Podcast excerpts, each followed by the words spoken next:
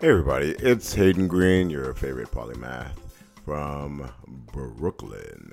So today I wanted to really take five minutes out of the time and talk about something that does not come on our screens. So it's a little bit outside of the realm of I watch too much stuff, but I feel like I needed to to drop in here. So Strange Loop is a Broadway play and I've wanted to go see this play since well, I can't remember how long. When when I first heard about it, I was like, "Oh, this sounds like something that's really interesting."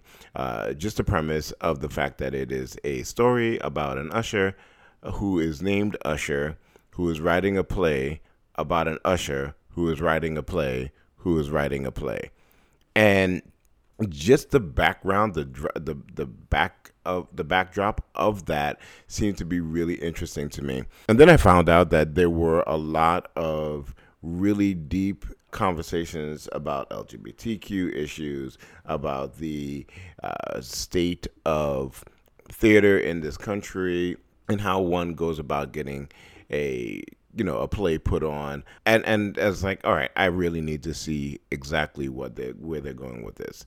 Then it wins the tony. And of course when something wins the tony everybody and their mother all of a sudden now they want to go see it. And so i so we finally got tickets to go see strange loop and i was not disappointed. In fact i was really shocked uh, in a pleasant way to know that there were so many chances that the playwright uh, Michael Michael jo- Michael Jackson took, uh, not Michael Jackson of Jackson Five fame, but the the writer of the of the play. Some really deep, deep uh, conversations that happened in the black community uh, that he was very willing to just put out on on the, on the play on the stage and hope people will have a conversation about it or hope that people were able to digest it. And, and i'll have to say that as a black person sitting in the audience there were a lot of things where i know certain people who didn't share the culture did not get. And it was brave. It, it was traumatic at times there were a lot of issues that I'm, I'm sure that you people could parse out in a multiple, um, very very different way depending on who's watching it. But I, I think that I have to I had to get on here and say if you have the opportunity to go watch Strange Loop, get some tickets, uh, support the first of all support black art on and you know on Broadway uh, support something that's won the Tony, so you know that it's of quality. The singing was amazing, the writing is amazing, the acting is amazing.